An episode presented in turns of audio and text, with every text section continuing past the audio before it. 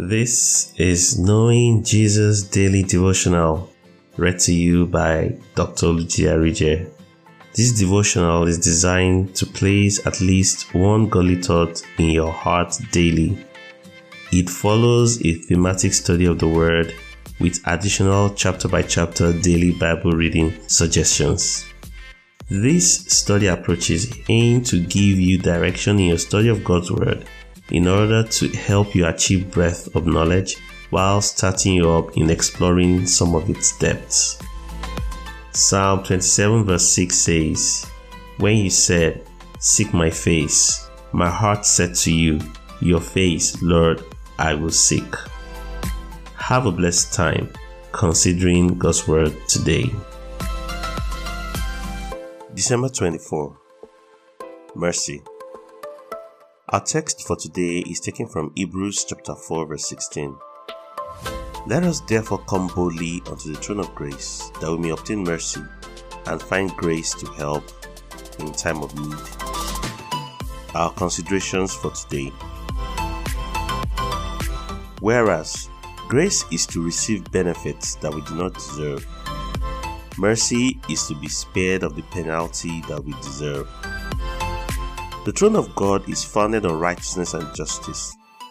Hence, he must recompense everyone according to their works. However, God is not so just that he forgets mercy, and neither is he so merciful that he forgets justice. Mercy is compassion. To be merciful is to be compassionate. A man needs mercy where he is at fault. He needs grace where he is weak. He needs mercy when he has gone wrong or done wrong, and grace when he is not able to do right. There are two sides to mercy the side of one who is given, and the side of the one who is receiving. For the giver, mercy is a disposition to be kind and forgiving, the feeling that motivates compassion. For the receiver, mercy is leniency and compassion shown towards offenders by a person or agency charged with administering justice. Mercy comes to play when I have messed things up and I need help to get out of the mess. When we are lost in sin, God sent His only begotten Son to save us. Now we see God reconciling all men back to Him, not counting their sins against them. That is the mercy of God. The show of mercy cost Him something. It cost Him the life of His only begotten Son. However, for us, it cost us nothing, but was given to us free of charge. A concept of mercy I've ruminated on is heaven emergency services. In an emergency, it is not who is at fault that is the question or asked, but who needs to be salvaged. In an emergency situation, you first want to stop the imminence of destruction before addressing its root cause. Mercy goes to work immediately it is called upon without finding fault. After it has stabilized the situation, it refers the patient to grace, who will provide strength in weakness to overcome the root cause of the condition. No wonder we receive mercy and grace from the throne of grace. Hebrews 4:16.